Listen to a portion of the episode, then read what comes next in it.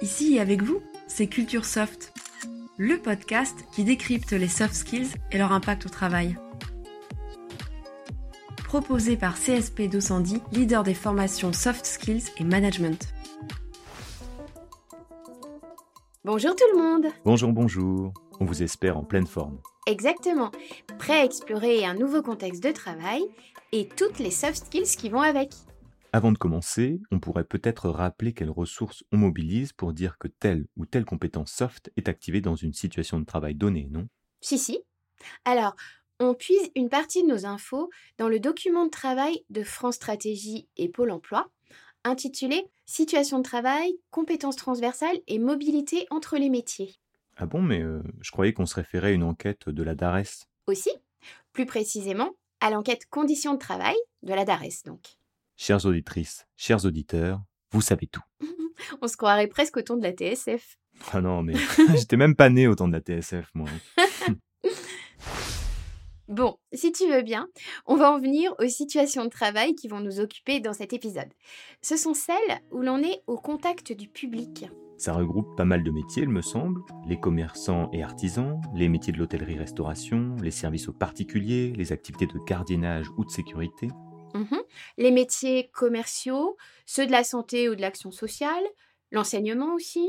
Les chargés d'accueil, conseillers clientèle ou chargés de relations à l'usager dans les banques et les administrations. Et les métiers du transport. Euh, T'es sûr de ça? Absolument. La dimension relationnelle fait partie des principales compétences recherchées par les entreprises de transport pour les conducteurs de véhicules. Ah ouais, Mhm. C'est ce qui ressort d'une autre publication de Pôle Emploi. ok. C'est vrai que la relation client compte quand on doit faire des livraisons, par exemple. Eh oui. Et il ne faut pas oublier non plus, dans les activités où l'on est au contact du public, celles où l'on est au téléphone. Effectivement. Alors, si on se concentre sur les soft skills à mobiliser dans ce type de situation, la première, selon moi, c'est le sens de l'écoute. Bien vu. Je la mettrai sur la première marche du podium, ex aequo avec les capacités de communication. Écouter pour pouvoir répondre, c'est l'idée, je suppose. Mhm. On va se mettre en situation. Imagine que tu es chargé d'accueil. Tu dois avant tout écouter la demande ou le besoin de l'usager qui est en face de toi.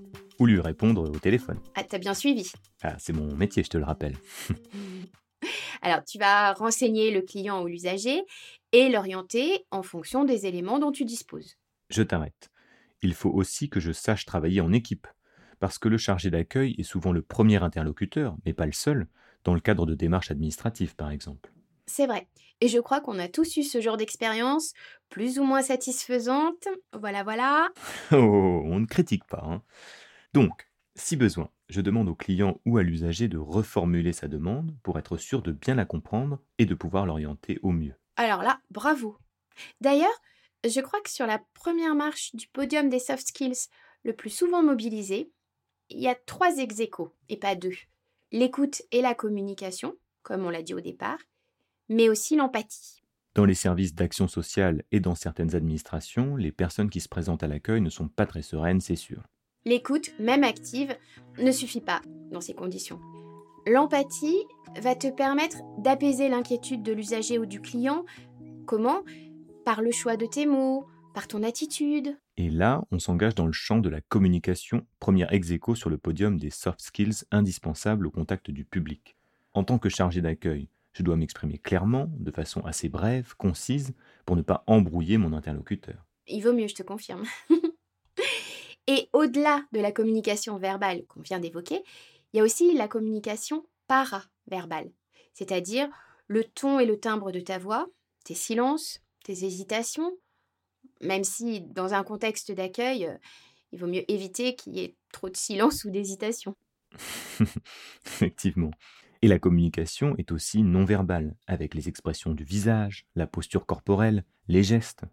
Si je suis à l'accueil et que j'ai en face de moi quelqu'un au bord des larmes, par exemple, je ne vais pas rester tranquillement posé sur ma chaise.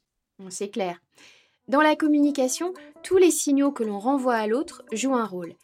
Et dans ces signaux, il y a bien sûr les émotions. Je dois savoir les reconnaître chez mon interlocuteur pour pouvoir en tenir compte dans la réponse que je lui apporte. Et tu dois aussi être capable de les reconnaître chez toi. Parce que tu n'es pas un robot parfaitement neutre dans tes réactions.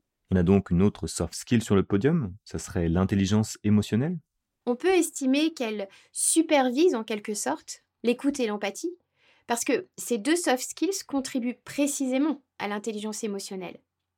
Et puis, avec la communication, je dirais que l'intelligence émotionnelle agit plutôt en filigrane. Toujours dans le registre des émotions, celles de l'usager ou du client peuvent plonger le chargé d'accueil que je suis dans un état de stress important. Malheureusement, oui. Tous les métiers au contact du public y sont soumis. D'ailleurs, dans les établissements de santé notamment, le risque est majeur. Oui, et ce pour l'ensemble des personnes qui travaillent dans des hôpitaux ou centres de soins. Alors, si je me projette en tant qu'infirmier ou aide-soignant là, eh ben, je vais faire face à la pression quotidienne, à une surcharge de travail, à l'impatience, voire à la détresse du patient. Et je dois rester calme au cœur de la tempête, sauf qu'elle se déclenche tous les jours. C'est ça. De ce fait, il faut que tu parviennes à moduler en quelque sorte ton stress. Ça passe par plusieurs leviers. Et on en a fait un épisode d'ailleurs, le septième de notre première saison. Belle autopromo. Merci, merci. Alors, on retourne dans notre établissement de santé.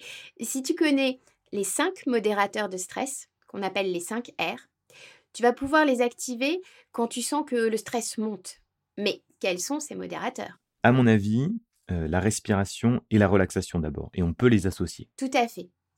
Respirer profondément par le ventre, comme on dit au théâtre, en prenant une, une profonde inspiration, respiration abdominale, après on expire tout aussi profondément. Et ben voilà une bonne façon de faire un peu retomber le niveau de stress.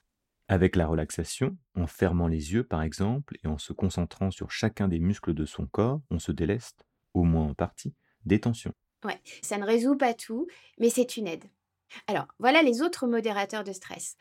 Le rire, qui implique de contracter ses abdominaux et les muscles respiratoires, ce qui déleste aussi un peu des tensions. Le rire agit aussi au niveau hormonal. Il stimule la dopamine, qui est liée à la sensation de plaisir. Il stimule aussi la synthèse de la sérotonine, qui est diminuée en cas de dépression notamment. Et puis quand on rit, notre corps sécrète des endorphines. Ça va réduire la production d'adrénaline, une hormone qui, elle, est générée par le stress. Et on retrouve souvent ce besoin de rire en médecine d'urgence, je crois, ou chez les chirurgiens, sûrement pour contrebalancer justement la pression. Mmh. Les trois autres modérateurs de stress sont les capacités à se ressourcer et à relativiser. Elles sont toutes les deux liées à la prise de recul. Et puis celle de raconter. Raconter, c'est-à-dire partager les problèmes qu'on rencontre, donc pour prendre du recul aussi, et essayer de relativiser ou de trouver des solutions. Un vrai cercle vertueux. Exactement. Mais il y a quelque chose à ajouter. Pour agir quand le stress monte, encore faut-il être éveillé à ses émotions, à ses réactions, à ce qui se passe en soi. Je crois que le connais-toi toi-même de Socrate vient de faire son grand retour. Oh oui. si j'ai des points d'appui quant à mes propres émotions ou réactions, je vais avoir des repères pour décrypter celles des autres. Cela va aussi me permettre de me faire confiance. Tout à fait. Et la confiance en soi est l'une des autres soft skills importantes quand on est au contact du public il me semble qu'une dernière compétence entre en jeu dans ce type d'activité, la relation client ou le sens du service. Oui, il y a des nuances en fonction des métiers, mais tu as raison. La bonne nouvelle, c'est que la qualité de la relation client dépend en grande partie des soft skills qu'on vient d'évoquer. Alors on récapitule. Trois soft skills sont ex en termes d'impact l'écoute, l'empathie et la communication. Et deux soft skills interviennent en filigrane la connaissance de soi et la confiance en soi. Dans la relation client, il est aussi important de laisser le client donc s'exprimer pour bien cerner son besoin et aussi pour, euh, pour percevoir ses craintes éventuelles. Si je me projette, donc maintenant là, je suis chargé de clientèle. Donc si je me projette dans le cadre du mécontentement exprimé par un client, je dois aussi tenter d'identifier le besoin caché qui se niche derrière. Par exemple, un besoin de reconnaissance. Et si la situation est vraiment délicate, tu peux mobiliser une méthode comme le desk, pour trouver un compromis acceptable, disons, pour les deux parties. Alors je le connais, le desk. Mhm. Le D, c'est pour décrire la situation avec précision et objectivité en évoquant ses conséquences potentielles. Mhm. Le E, c'est pour exprimer ses émotions, ressentis ou préoccupations et les besoins liés à la situation. Mhm. Le S est pour suggérer une solution pouvant mettre fin au désagrément ou une modification envisageable. Mhm. Et le C, c'est pour convaincre l'interlocuteur du bien fondé de trouver, ensemble, une issue favorable en insistant sur les bénéfices que l'on peut en obtenir. Voilà donc pour la méthode DESC. J'ai rien à ajouter. Si, quand même, une petite chose. euh, Tu es prêt pour le job? Pour devenir chargé de clientèle? Écoute, euh, je vais y penser. Ok, tu nous tiendras au courant. Et nous, on vous dit à très vite.